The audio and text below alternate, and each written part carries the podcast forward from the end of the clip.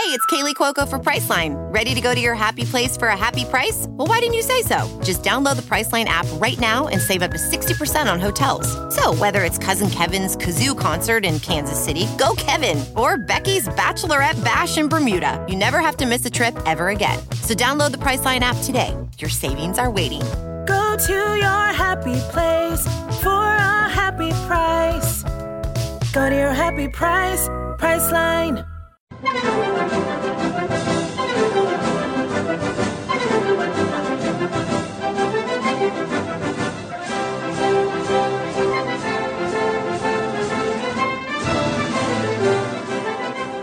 Hello, ladies. Hello, gentlemen. This is the Victor Davis Hanson Show. We are recording on Monday, March 21st, 2022. I'm Jack Fowler, the host. The star namesake, Victor Davis Hanson, is the Martin and Illie Anderson Senior Fellow at the Hoover Institution, the Wayne and Marcia Buske Distinguished Fellow in History at Hillsdale College.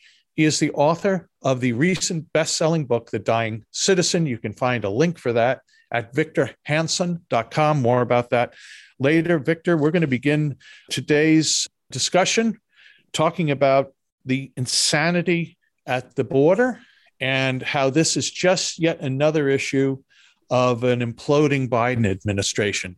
And we'll do that right after this important message.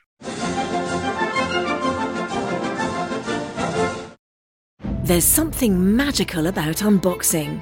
When you unbox BritBox, you uncover a world of British entertainment. Stream the UK's most brilliant series, including new and upcoming seasons of Shetland, Father Brown, and Death in Paradise. Plus, new originals like Payback, Irvine Welsh's Crime, and Archie, the story of Hollywood's greatest leading man, Cary Grant. Unbox BritBox and escape to the best of British TV. Stream with a free trial at BritBox.com.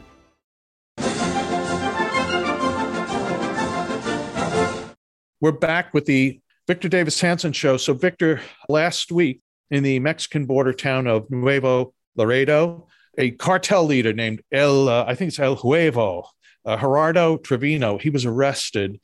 By one press account, his arrest was a big blow to the Northeast cartel, and rival gangs sought to immediately fill that power vacuum. They did it with gunfire. I think some of those bullets made their way across the border and into US buildings, maybe even people. This comes, by the way, Victor, as ICE released findings that showed record low, record low deportations of illegal immigrants in 2021, which was a year probably of record highs of illegal immigration. All this, Victor, has not been lost on American citizens and voters. It may have been lost on Joe Biden. We know in, in his 50 years involved in politics, he's never been to the border, not once by his own admission. Much more happy nowadays in a basement in Delaware. Victor, it's another sign. Let's talk about your thoughts on what's happening at the border and how that and other issues show that it's all caving in on Joe Biden right now. Yeah, it is. I mean, he lost one country, Afghanistan. He could lose another one, Ukraine. You may lose a third, Taiwan, and he's lost the southern United States, it seems like, as a fourth. I mean, when you have Nuevo Laredo in open warfare and it's right on the border, and 2 million people have crossed, and it looks like another 180,000 are going to flee from the cartel violence. And you have a president, Obrador. I mean, what is it? Hugs. We believe in hugs, not bullets. And he's a hardcore Maduro Chavez person. And we had corralled him with Trump, who threatened him with trade sanctions unless he patrolled his own border. And we got to the point, despite the left's incessant howling about racism, xenophobia, protectionism, nativism, we got to a point where we had a secure border. And then, just like he did with energy, he just said, What did Trump do to achieve that success? And how can I undo it methodically, serially, and have failure, which I'll call success? So he stopped the border wall. He brought back catch and release. He ceased putting pressure on Mexico and he got 2 million people across. And now it's utter chaos. And so, what is the Mayorkas doing at the Homeland Security? He's asking Jack for volunteers among the border people if they'll come forward because he's scared stiff as the midterms start to tick, tick, tick, tick, tick. And this Nuevo Laredo metropolis blows up, they're going to get a surge across the border. Then it's going to be bad optics for the midterm. So now he wants the Border Patrol that he accused, remember last summer, of whipping people, which they didn't do. He said they were whipping poor uh, migrants in the river. So now, after insulting them and cutting them back, he wants them to voluntarily stand up and help him control the border before the midterms. It's the same policy as shutting down energy production and then begging uh, all the countries that we insulted, whether it's Putin or Saudi Arabia or Venezuela or Iran, that none of them necessarily we should be buying oil from, but we're now begging them. So this is a very strange mentality, Jack. I don't know if it's deliberate, if it's an anarchy or it's just incompetence but it's nihilistic. It really is. It, it really tears at the fabric of civilization. If you don't have a secure border, if you don't have police that can guarantee general safety of people in the major cities, if you don't have a deterrent foreign policy, if you don't have a currency and an inflation rate that are tolerable, and if people can't afford to move, then you don't have a country.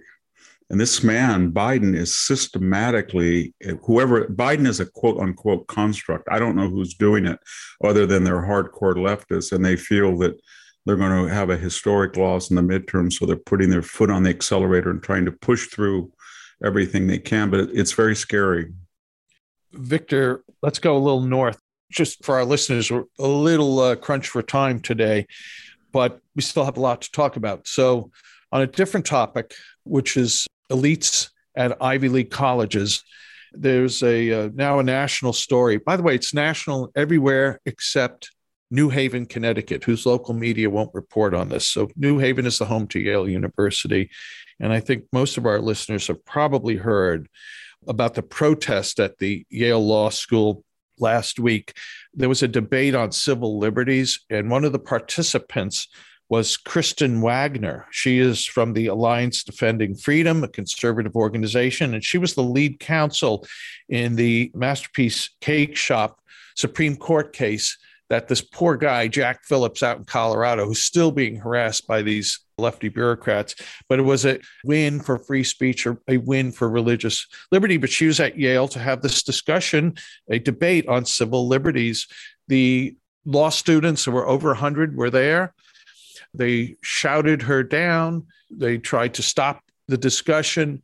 One of the students said that he or she, I'm not sure what, was going to, quote, literally fight you, bitch. The administration of the Yale has done nothing about this. A federal judge, I think it's Laurence Silberman, caused some interesting news in the after effect of all this by saying these students who yearn, of course, we all know they, they need to get clerkships, federal judge, appeals courts, U.S. Supreme Court. These people think they themselves are likely to be future U.S. Supreme Court justices. He said they should be denied these clerkships, which are important to climbing up the ranks, because they have showed a disdain for free speech. Victor, it's I think a disgraceful event. Your thoughts on it? Well, there's nobody there's nobody in charge of the insane asylum. This was an event to promote two different opposing views and it was held under the auspices of a law school, which is supposed to teach the country that jurisprudence is based on the First Amendment. And you had Yale professors there. I think the dean of the law school was overseeing it. Or there was a maybe assistant dean. There was somebody in the capacity of administrative authority who was there and oversaw it. And then when they burst in and shouted down and made it almost impossible to conduct, and people reported that, then they got the left wing media, of course, to say that didn't happen. And then they produced a video that showed that it did happen. And it, it brings up a larger issue, though.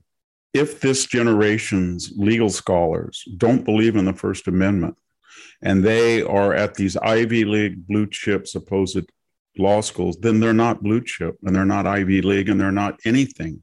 They're no different than something out of the Soviet, old Soviet Union or contemporary China. They don't believe in free speech. They really don't. I'm just not saying that as a talking point. They believe that the race, LBGTQ, green agenda, you name it, is so important, and their exalted aims are so moral that they can use any means necessary to do that. Of course, if this was a liberal talk on diversity, equity, and inclusion, and a bunch of skinheads walked in there and screamed, they would do a January 6th on them and have them in solitary because these people are fascist. And it brings up a larger issue that I think everybody listening should really ask ourselves because we're in a dilemma. On the one hand, we know that statistics show that over a 30 or 40 year career, a bachelor's degree within reasonable limits will improve your income. And we know that we age and we can't hammer nails in our 70s as well and make an income as people can maybe in their 70s do what we're doing right now. That said, is it really a good investment for a young person with limited means to borrow a quarter of a million dollars to pay for these educations and then have these majors dash studies majors legal studies critical race theory studies lbgtq queer studies women's studies asian studies black studies leisure studies peace studies and not really be educated. And then that would be debatable but it's not debatable when they're not only ignorant but they're arrogant and they come out not disinterested but partisan zealots. And this is at a time when this country is in dire need of very sophisticated, skilled truckers, plumbers, electricians, roofers, framers, you name it. We don't have those type of skill that are the muscles of this country. We don't have enough police. We don't have enough fire. They don't make sitcoms.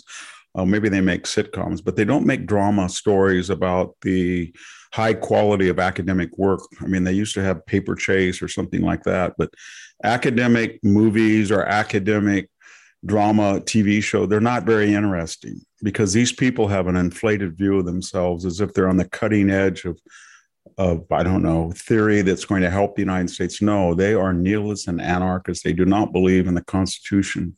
And I think people should just shun them. I really do. And I'm speaking as someone who is affiliated in a quasi sense with Stanford University. It's the same at Stanford. And I can tell you that they do not believe in free speech. And until the alumni target their donations. And with the idea that if you target their donations they will find a way to warp it. If you say i want this to go for the promotion of civics or american values or western civ they said yeah we'll do that. Give us $5 million we'll endow a professor of western values and then it'll be lgbtq and blm and antifa stuff. So you have to be very careful and prescribe in delineating what you want to do or don't give them money give it to a conservative school. I mean, I have a conflict of interest because I teach it two or three weeks a year at Hillsdale, but uh, Thomas St. Thomas Aquinas. But do not feed this monstrosity of the modern left wing elite university, and try to suggest to them if you don't reform and if you don't guarantee citizens of the United States that they have rights of due process, freedom of speech, immunity from search and see, you name it, the constitutional package that we all enjoy. If you don't have it, and we don't have it at many universities, then they should not be tax exempt. And those huge multi billion dollar endowments should be taxed. We should really have a public campaign to get rid of tenure and say you'll have a five year renewable contract. And maybe we need a national SAT test, just like we have a bar exam. But this just have a, standardized tests that say the BA in the United States will mean something. Just like you have a teaching credential, you just have to, if you're going to have a BA, you have to have a minimum level. I know they're getting rid of the entrance SAT, but they used to say at least we don't trust high schools gpas they're of such different calibers. We need a standardized test so we can get some idea of minimum qualifications. Well we don't trust individual universities anymore. So we need a minimum standard that they all must adhere to before they can say they have a ba just like a wiring code or a plumbing code but it's so weird about academics. They feel that they are exempt from every code, from every protocol, from every expectation of politeness and gratitude and civility. And yet they lecture everybody about that. so I get really angry because I see it in the abstract in the way that we're talking. And then where I work, I see it every day. And something has to be done because they're doing a, a, you know, when you see a poll that says that young people on the left basically don't want to fight to defend this country if it were invaded. Where did they get that idea? I will bet you that the people who in the majority have college edu- or college educated or they're in college or they have degrees but i don't think it's coming from the muscular classes of any ideology because they're too attuned to the reality of what a good country this is and how hard it is to live one more day. But when you send kids to college and you give people lifetime contracts of tenure and you flood those universities with tax exempt money and they have no accountability and they're not transparent about their admissions or hiring or retention or tenure policies, then you have a prescription for the monstrosity that we have. Well, Victor, let's stick on the monstrosity and let's move to another Ivy League institution, and that's Cornell. And I'm going to read just briefly from a piece on the College Fix last week. I recommend to our listeners to visit the College Fix. It's a terrific website that daily files any number of stories about the madnesses across the country in the academy. This piece is titled Cornell to Hire Social Justice, quote, Equity Librarian, end quote, for Science Library. This is by Logan Dubill. That's who wrote this. Cornell University is working to hire a quote, critical pedagogy and equity librarian, end quote, for Mann Library, which is focused on life sciences, agriculture, applied social sciences, and human ecology. An online job description states the position will, among other duties, quote, evaluate source credibility, end quote. The position is part of a cluster hire. I will say cluster. It could be a, another word, but cluster. A cluster hire to quote, facilitate equity and inclusion and pathways to social justice, end quote. The Ivy League University's website states blah, blah, blah. So, Victor, some uber lefty is going to run roughshod, I guess, through Cornell's science library. They might even find an agricultural work by someone named Victor Davis Hanson, and by virtue of it being written by him, may throw the book out. Uh, well, that's happened. I mean, yeah. I used to walk by the Chicano Law Library at Stanford, see my book there as target number one, Mexifornia.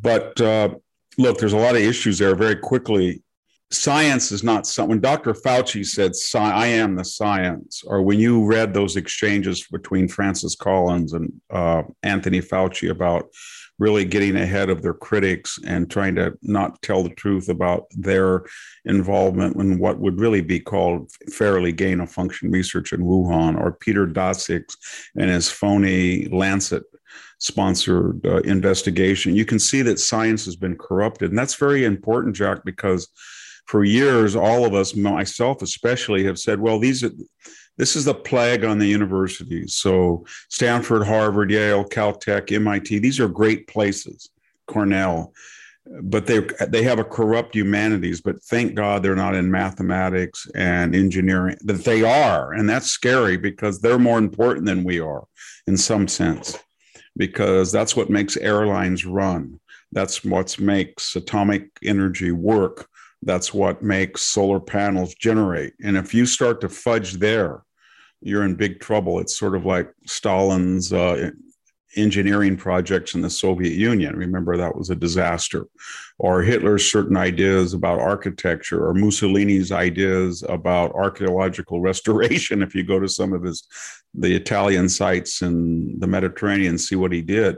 And that's what happens when you have ideology trumping science. The second thing very quickly is these are all these policies it seems to me that ultimately when you look at them they're all wealthy white people on the coast. So when you i know that they're starting to have people of color and marginalized people and women but but when you look at all of these college presidents i'm not sure that you know white males are 35% of the population. I'm not sure that there's not more than 35%. I think it's sort of like the reverse NFL, which is about 75, way overrepresented as far as African Americans. I have a feel, and that, that's very funny. It's the same idea, Jack, because in the NFL, African Americans make up 75%, and they're always calling everybody racist and they want equity and they do this and this, but they are, you know, five times, six times overrepresented, according to their use of the word over. And the same thing is true of college presidents. They're always lecturing everybody on diversity and equity and inclusion, but they're overrepresented. So why don't we just have a little rule that says in most of the universities that are private and exclusive, we'll just not have a hiring freeze on white boys, white men for a while. Just just stop it until we catch up and see what happens. Because I think it's a peculiarity of the current contemporary left wing bicoastal mind that they always urge ideological nostrums and medicines on people that they're never subject themselves to the baleful consequences of their own ideology. And if you did that, they would stop that real quick because they do not want to be subject to the laws they enforce on other people. And then finally, it, it's just gibberish. It's kind of like what Orwell talked about in the abuse of the English language. What does diversity, equity, and inclusion mean? Why don't they just say diversity and say, we want to have quota for people that aren't white? And then for equity, why don't they just say we want force mandated equality of result? And for inclusion, let's just say that we want to exclude white people from certain groups so that they get empowered. And that's what it is. Anybody that's taken those mandatory diversity workshops knows that. Anybody who's been in a university and had LBGTQ Day, Black Women Day, Hispanic Latino Day knows what that's about and they're open about it. This is kind of like we're we went to a curve, like a bell curve, and we hit assimilation, intermarriage, and integration in the civil rights movement somewhere around, I don't know, 1995 to 2000. And now we peaked and we're going back and mirror imaging the ascent as we descend back to a court of racial segregationist, chauvinistic, your race and appearance mean everything. I think we're getting to about 1960 now. And if it continues to go, we're going to have a tribalized, segregated society. And just because somebody has suffered in the past doesn't mean that they are not capable of making sure other people suffer just like they do. In the Aeschylean sense, that's a fragment from Aeschylus. Don't have the sins of your father visited upon the son, but that's exactly what they're doing. But it assumes, of course, that all these terrible white males that are bogeymen every boogeymen everywhere, bogeymen, whatever, that they have some genealogist that's traced their lineage back to some white slave owner with a whip in Alabama circa 19, 1860 or Bull Connor.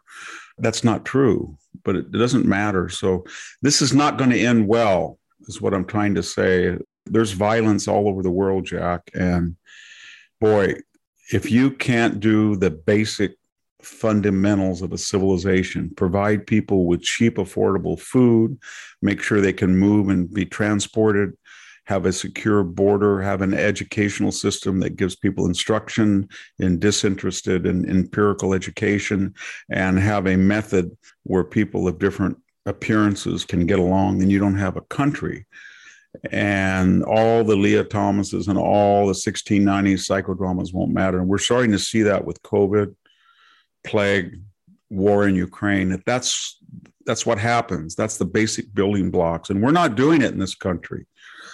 And that's what is really scary. These people that are blabbering about diversity, equity, inclusion, they don't understand that people that talk like that or people that talk uh, like AOC on energy or people who talk like that about agriculture or people talk about that about deterrence and they all have their counterparts on the left. They get their way and you have a country that is reverting back to fourth world status. And i think if they would come to southwestern fresno county and drive around the rural parts they could see that we shouldn't brag about the United States is so wonderful because in many parts where I live, it looks like a third world country. In fact, about a mile from here, I could show people things that they would not believe as far as the way people are living and what they're doing.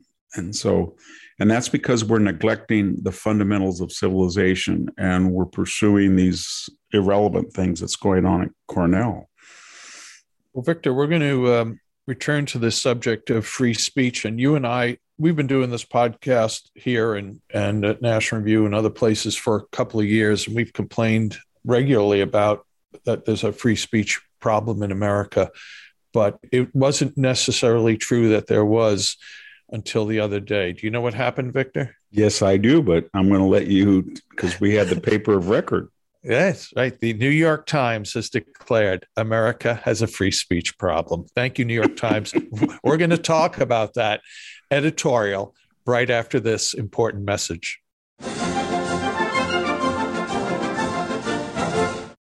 Ready to elevate your home? Picture this central heating, a cozy fireplace, or your dream walk in closet. Build a backyard oasis, go green with solar panels, or start a business. It's all possible with Figure's home equity line of credit. Unlock up to $400,000. Apply online in five minutes. Funding in as little as five days. Head to figure.com and transform your home. Figure Lending LLC, DBA Figure, Equal Opportunity Lender, NMLS 1717824. Terms and conditions apply. Visit figure.com for more information. For licensing information, go to www.nmlsconsumeraccess.org.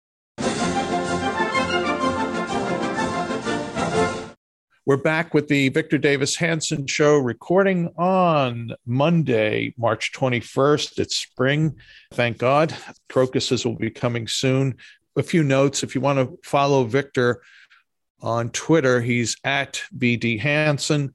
This Victor Davis VDH's Morning Cup. You can find that on Facebook. Victor is also on Facebook. There's a Victor Davis Hanson fan club on Facebook. It's no formal relationship, but very good people there who uh, put up a lot of uh, content about Victor. VictorHanson.com. That's Victor's website. Consider subscribing. $5 for a month as a test drive or $50 for a year. Victor publishes a significant amount of original material. It's called Ultra, and you can only read it at that website, VictorHanson.com. Um, there's uh, i don't know about uh, 15000 words a month published there. That's a tremendous amount of content. So okay victor all that said let's get back to this um, new york times editorial. Forgive me listeners just let me read the first few sentences here and then victor please uh, your thoughts on how shallow it may be, how missing the point, how sanctimonious, whatever you, your thoughts may be. And here's how it begins, Victor. For all the tolerance and enlightenment that modern society claims, Americans are losing hold of a fundamental right as citizens of a free country the right to speak their minds and voice their opinions in public without fear of being shamed or shunned. This social silencing, this depluralizing of America has been evident for years, but dealing with it stirs yet more fear. It feels like a third rail, dangerous for a strong nation and open society that is dangerous. And here's the last paragraph I will torture our listeners with. How has this happened? In large part, it's because the political left and the right, don't forget that, Victor, oh, it's also mm-hmm. the right's fault. The whataboutism. yeah, are caught in a destructive loop of condemnation and recrimination around cancel culture.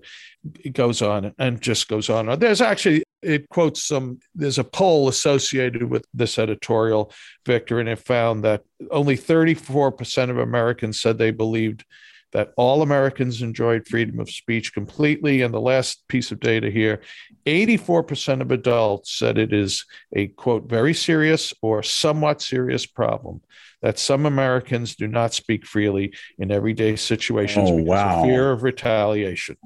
Victor, what do you think of uh, the New left, York Times finally finding right. this problem? Yeah, left and right. There was all those Mormons that were storming Yale Law School, weren't they?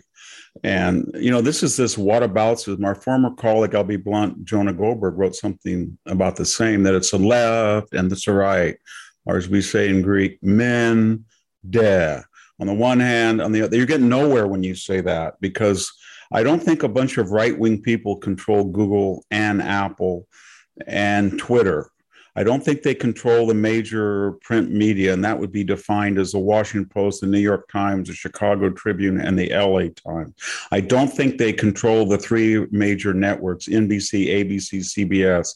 I think they control one out of three of the cable, Fox, but not MSNBC or NBC. I don't think they control the universities. I don't think they control Hollywood. I don't think they control the NPR or PBS. I don't think they control the corporate boardroom. So, this idea that it's both sides, well, it doesn't mean that the right is morally superior necessarily, although I think it is, but I think they don't have the ability as the left does. So that is just hogwash. The second interesting question that you asked, and you were right on the money, Jack, is why? Why now? I mean, these are the people who pushed out Bari Weiss, right? They've got a whole list of columnists that they have fired uh, their science writer. They have fired so many people at the New York Times that weren't woke. So there's two or three reasons, and this Matthew Rosenberg, remember what he said the guy who just basically for a year said that January 6th was a you know, insurrection, a coup d'etat, a revolutionary movement. He just told us these are the signs and symbols that I saw at January 6th. And he gets caught off tape and said, the whole thing was a joke. All these people, my colleagues at the New York Times, grow up. So, what it's happening now is two things, Jack, three things. One, the midterms are coming up and they're going to lose. And one reason, not the major reason, that's the economy, inflation, the border. But one reason is people don't like them. They don't like to be told what to do. They don't like to be told they're stupid. They don't like to be looked down on by that nasal twang. But, well, you know, I, I just don't think you're honoring the LGBTQ issues or I have problems. That stuff. They're just sick of it. And the New York Times knows that, and they're a representation of that. Number two, the revolution is eating its own. I mean, we're full Jacobin phase now. And, you know, Danton has been guillotined and Robespierre has got his hand on the guillotine rope. And those people at the New York Times, and there's still some white males there. And maybe there's a couple of closet liberals left. They're thinking, oh my God, they have fired everybody. They're going to come after me. And these people are stupid.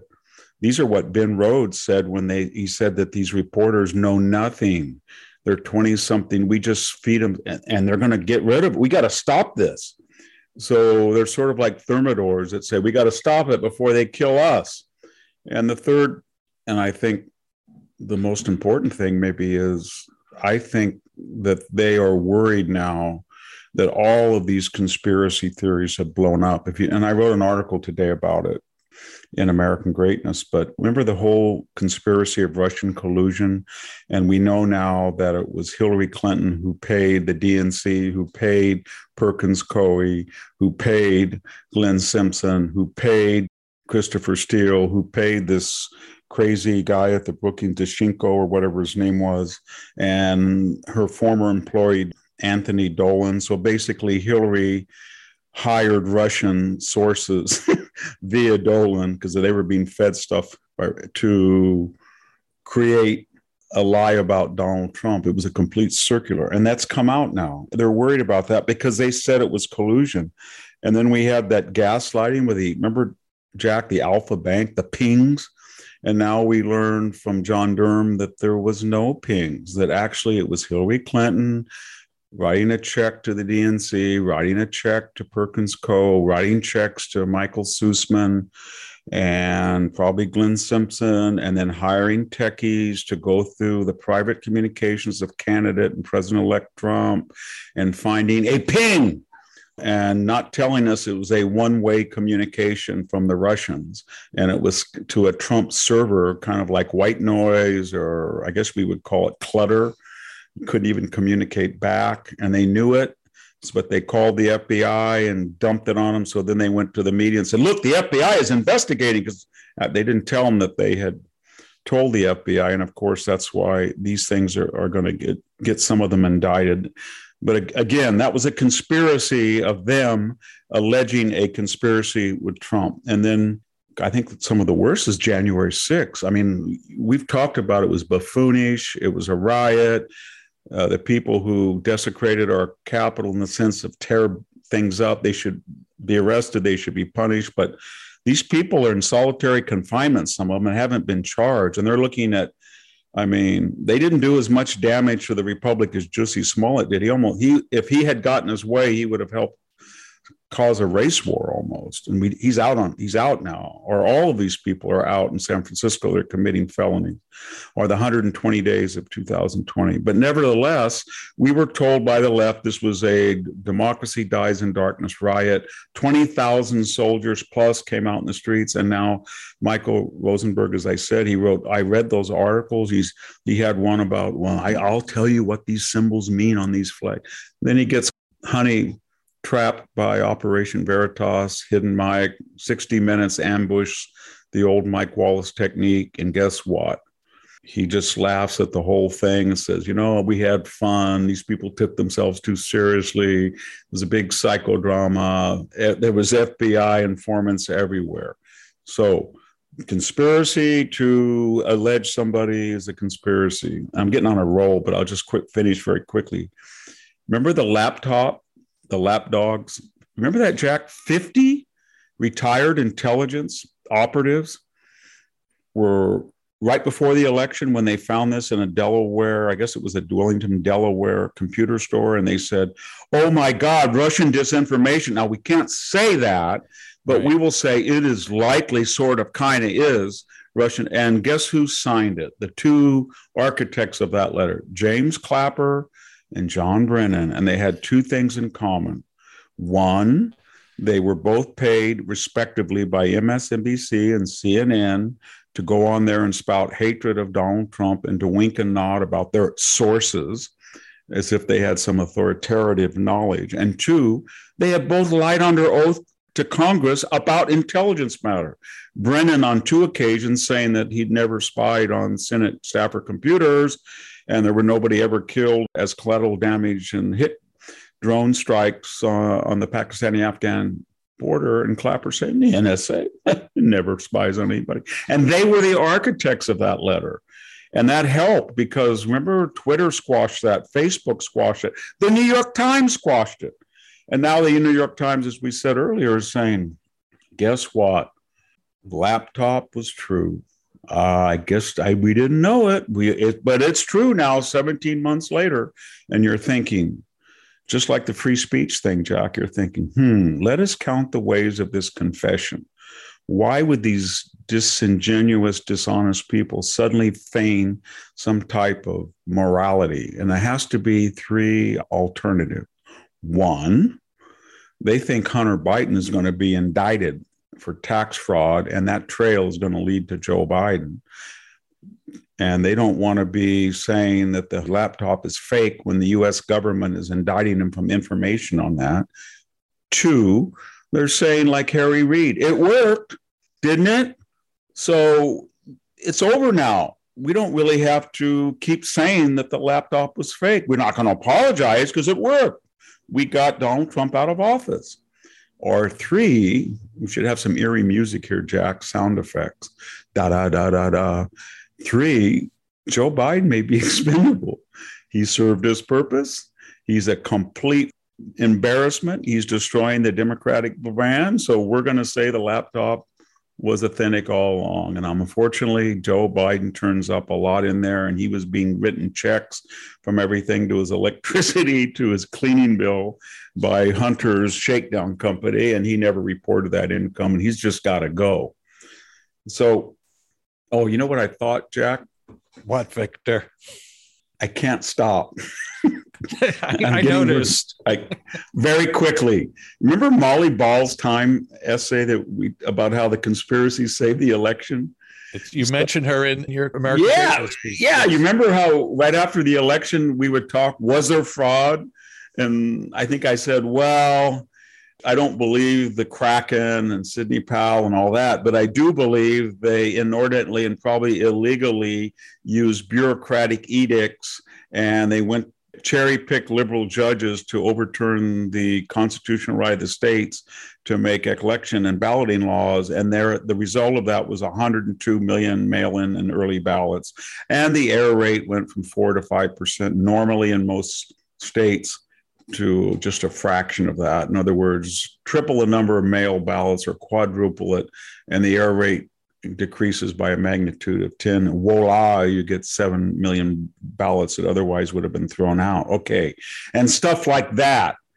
And I got a couple of emails and said, Oh, you know, I was listening to you and you're a conspiracist like everybody else. And in fact, Jack, I will confess that I was brought up on quote unquote investigation by the Antifa member of the Stanford faculty, Mr. Palumbo, who said the, the poet, right? Yes. Yeah. Po- oh, yeah. I mean, I don't know, quarter million tweets to his credit, and he uh, organized, you know, shut down the San Mateo Bridge, got over seventy Stanford students, but he's a moral exemplar on that campus, and he suggested I was for saying what I just did that I was a conspiracist challenging the integrity of the election. And guess what? Molly Ball writes an election and she said, they just want this to be known. They're so giddy, basically, about what they pulled off. I'm going to tell you what it was. And she used the word conspiracy about 10 times. CEOs, yep. They started mouthing off about you know social justice. Uh, antifa blm or what she called activists on the street oh they just toned down everything. They're not going to embarrass joe biden. They're they're not so principled. They can't get something out of it. So they quieted down. Remember that october november? Suddenly the riot stopped that had gone all summer long and really were embarrassing the left.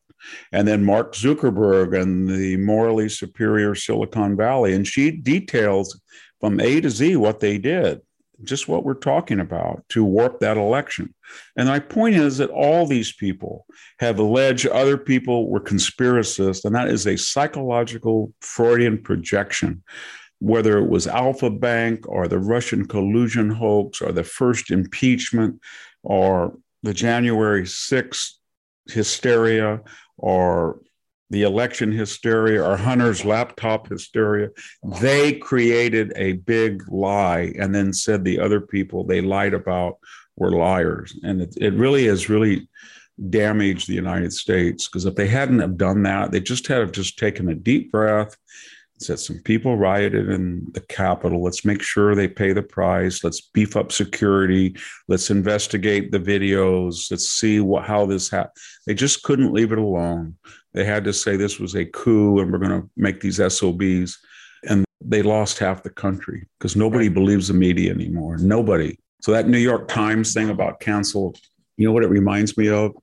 I think it was F.E. Adcock wrote a book called Marcus Crassus, Multimillionaire. And the one of the triumvirate, first triumvirates, Marcus Crassus, he got his head cut off at Carrhae in, I think, 53 BC. But you know how he made his money? He would pull up with his slaves who slaves is a good word for these servile people in the media, but he pulled up with fire brigades. And then it was always questionable whether he knew where the fire was going to, you know, take place. Maybe, maybe not, but they would pull out and then they'd stick their hand out and said, you want it put out? So here's the money. So now the New York Times, after being an arsonist in the sense of right. promulgating all this destructive thing, just saying, oh, let's put it out buy our magazine. We're sober and judicious inheritors of the New York Times traditions. It's disgusting. It's pathetic. They did so much damage to people's lives. They should pay. They should write an editorial and say, We are so sorry about Russian collusion. We destroyed the country over that. We're so sorry about that Alfa Bank. We should have never reported that. We should have told you that Hunter's laptop was authentic we think there was a lot of abuse of election laws and engineering and a lot of Jane Mayer's dark money that went on in the 2020 election. We're so sorry. And they're never going to do that. Yeah. And Victor, we need to talk, have one very brief end of the show conversation, but I did want to add to everything you laundry list you gave was not only did they control you know Google, Twitter, Facebook, suppress news, say about Hunter's laptop, but they also killed Parler, an attempt to create another outlet for free speech. Not they, the New York Times, but this is the mayor of America in the last year. They did. And right after January 6th, riding high, not that they believed that it was really a coup d'etat. When you looked at that motley group of people, you know, a large number of people that were just crazy, and some and some of them were egged on by the FBI. But nevertheless, that was the occasion they used what they use in the left wing parlance is pounce. So Parler woke up one day and it had no apps, and Google and I guess Facebook and Apple and all of them shut it down. These are the people who are always lecturing us on morality, and they make John D. Rockefeller look like an amateur as far as a monopolist or Arnold Mr. Right. Carnegie, Carnegie. They do. They're 19th century monopolists, cartels, and they destroyed anybody that they. That was a very good point you made because all of this is about power and money. And they were very scared that after the election and a lot of legitimate worries about the conduct of the balloting, people were flocking to Parler. There were some projections that they might have 10 to 20 million Twitter followers that was swarming in there, and then they shut it down, destroyed the company. And there was no reason to do that. If they really believed in, you know, long-haired guys and flip-flops and tie-dye t-shirts that just kind of hang out in Palo Alto coffee shops and go in the corner and create new code and that's really brilliant and they don't they're not IBM guys with square ties and flat tops if they really do believe that then they wouldn't be cutthroat monopolists or they wouldn't have people living in Winnebagos all up and down El Camino and all over Menlo Park that work for them well, we're going to come back after this message, and, and I'm hoping I can get Victor to talk about in just two minutes tractors. Okay, Victor? Yes. Let's let's make that commitment. We'll be back right after this important message.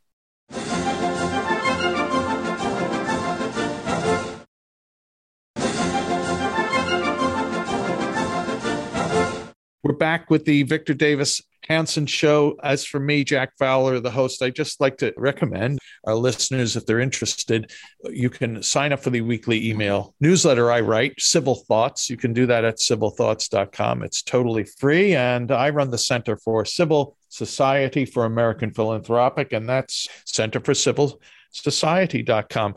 Victor's piece that he just talked about, the conspirators, that is at, at American Greatness or any number of other pieces. Victor writes twice a week for American Greatness. So, Victor, I'm springing this on you.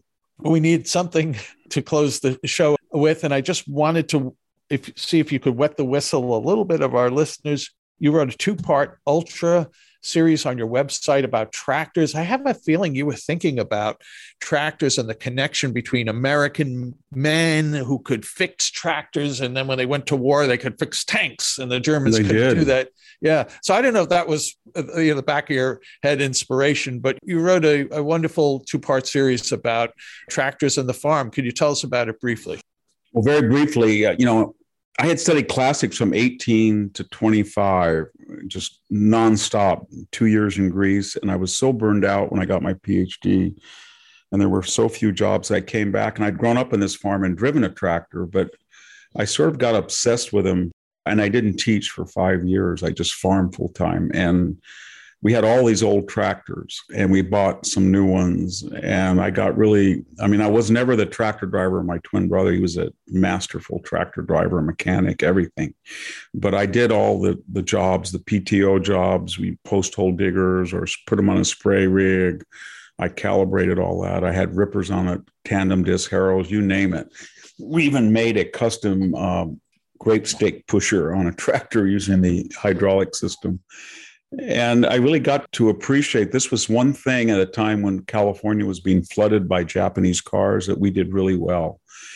And when you drive a 9N, which is only a putt putt 15 horsepower, it came out in 39 or an 8N during World War II. And you hear your grandfather, we got that 8N finally in 46, held up for the war, or that the Jubilee was Ford Jubilee had overhead valves and it had about 30 horsepower. And that was something else that was I had a PTO shaft, power takeoff. That's the little crank shaft that extends to the back of the tractor, and by its uh, rotation can power all sorts of implements as well as just dragging them. And with the hydraulics, you can lift up and down the implement, and then you can have it uh, machines generate within the implement. And then I also got a respect for them. They're very, very dangerous because they're inherently unstable and they have to be to pull these big weights. So you've got these huge tires, and then you've got this huge high torque diesel now engine.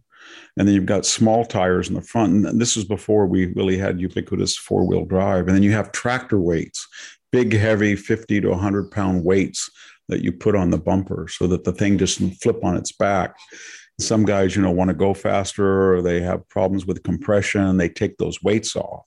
That's okay if you go straight but if you go on any elevation they can kick up.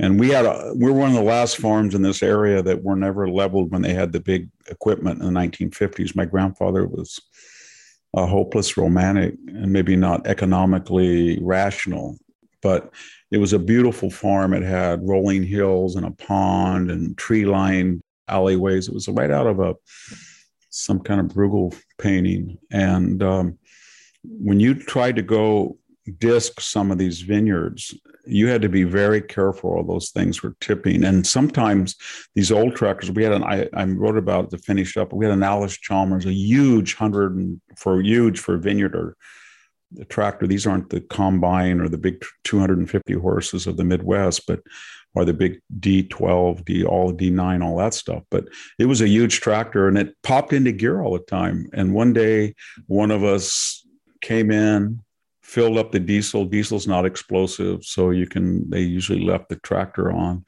shouldn't, but they did, and it was in neutral. And he went to get a drink, and it popped into gear, and it's kept going, and it went right up the side of a of a, you know the treaded front were like an animal's claws. And I talk about animals and tractors, and it just started to claw its way up to the to the uh, side of the shed.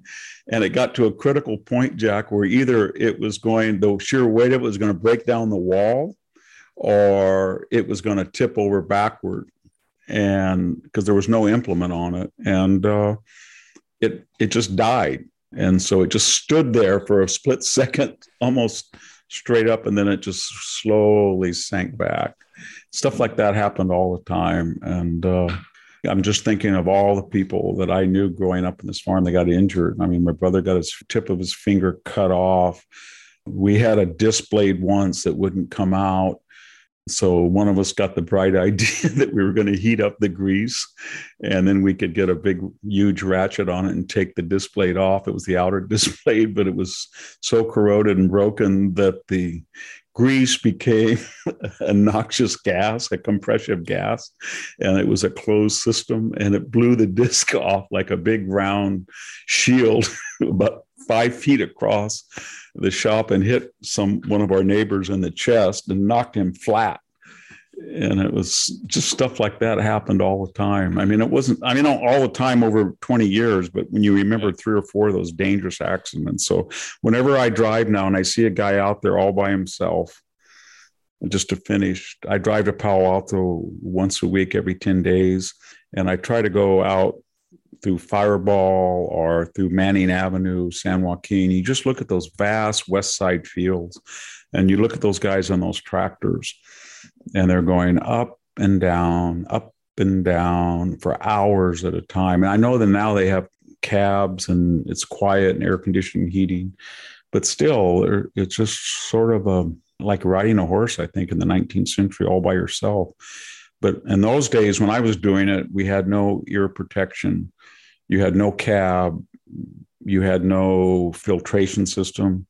So I think right now my twin brother's deaf. I'm deaf. I have to have hearing aids. I can't hear at all. And it was for five years of that roaring in your ear and then getting sick from the chemicals without protection. But it was you were out in the air, is what I'm saying. But just putting that bead in the middle of the tractor, right down the vineyard row, one inch on one side, one inch on the other, with a tandem, you know, 9.3 inch disc, wham, and you you know you you relax one second, you'll take out five or six vines. So.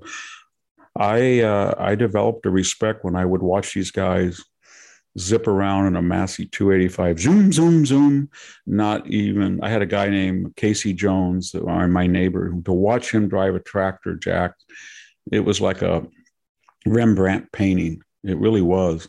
He just went straight down the row, hour after hour after hour, and you would look how he disc, and that line you could look like a laser, not one zig or zag, and not one vine taken out.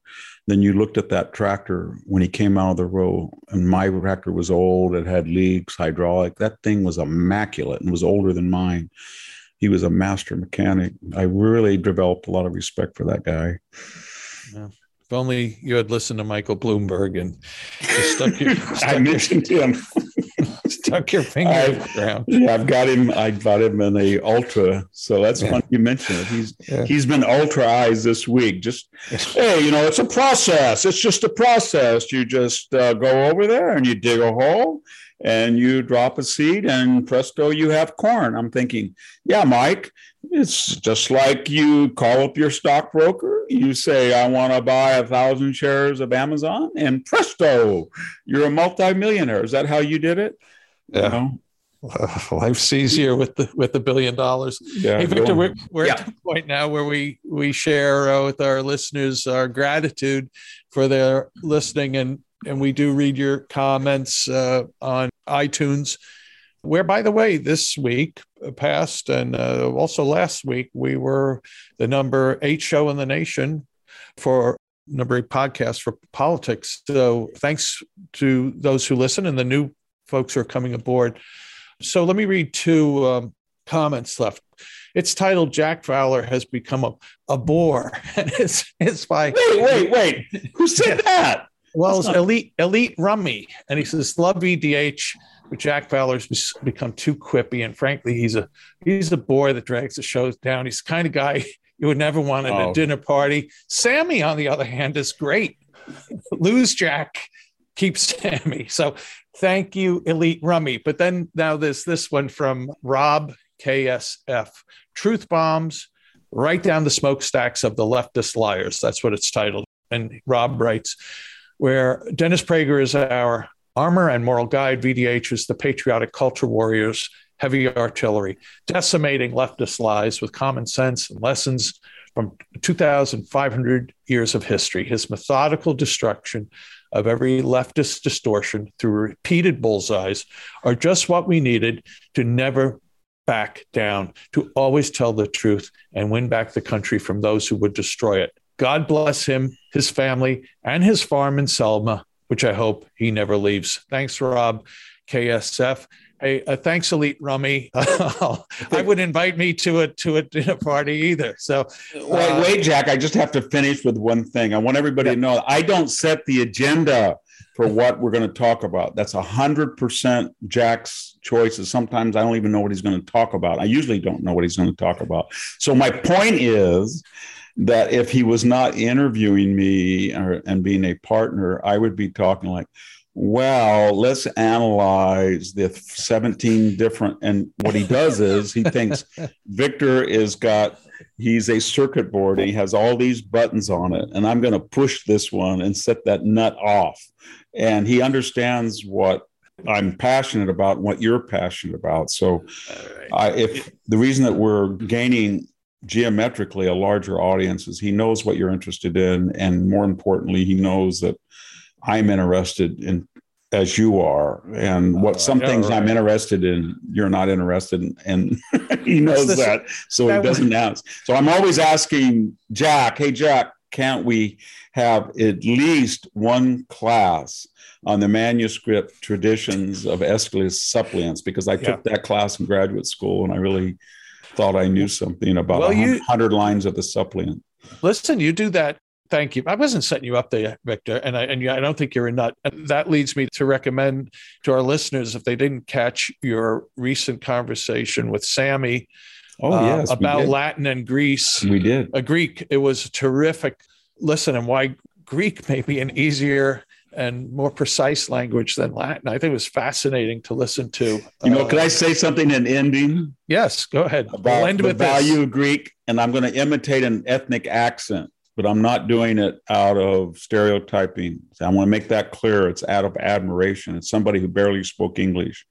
But I used to prune vines because we had all these different sized vineyards, and we paid by piecework and the going hourly rate was seven dollars an hour, six dollars an hour, and I would want to see if they could make nine dollars. So I would prune, you know, three or four rows and see how fast, and I would try to work as you know, not really fast, not really slow. And then I would find out how many vines I had done and calibrate. But I would always go with a Mexican American guy, probably from Mexico, legal. And one day he said, uh, Victor, they told me you have a like a doctorate, a PhD. I said, yeah, I do. Well, what is it in? Electronics? Plumbing? I said, no, it's in Greek. What? What? You speak Greek? Speak Greek to me. I said, I can't. It's a dead language. So you went to get a PhD and you can't speak? I said, yes, I cannot speak. Well, what did you do that for? How many years did it take you? And I said, four or five. And I was getting like weepy, Jack. Right. I'm sorry, it was four or five. Well, how much did it cost? and I said, well, they paid if you did. So you, well, what did you do during those five years? I said, I, you learned to speak a language, but you don't speak it. I said, well, you can write. Well, then write it for me. he said, well, you don't write it because it's dead. You only write it to learn how to read it. Oh my God. Why are you out here? You're pruning. Look at you. Yeah. You're pruning just like me. Did I have to get a PhD? to whatever you call it in Greek to do what you're doing? I said, no. I was like 25. You're an idiot, Victor. right. See, that guy thought you were a nut. Right. he was a genius, I tell you, because he was a very smart guy and I admired him and I still do. But he I had never had anybody talk that like like shaking me, you know. Yeah. Those movies where the guy when the private is going around and then the sergeant goes, You're a terrible soldier and slaps him five times. And then the, the soldier says, Thanks, Sarge, I needed that. Right. That's how I felt. Well, we'll we'll get you speaking Greek someday, my friend. Well, that's all. It's, thank you. I, Victor, I got to go. I. I went over Yeah. a limit. I'm sorry to everybody. But So you, you can do whatever you want. It's your show. It's the Victor Davis Hanson Show. Thanks for listening, folks. Thank you, Victor, for sharing. thank you. wisdom. Thank Bye-bye. you.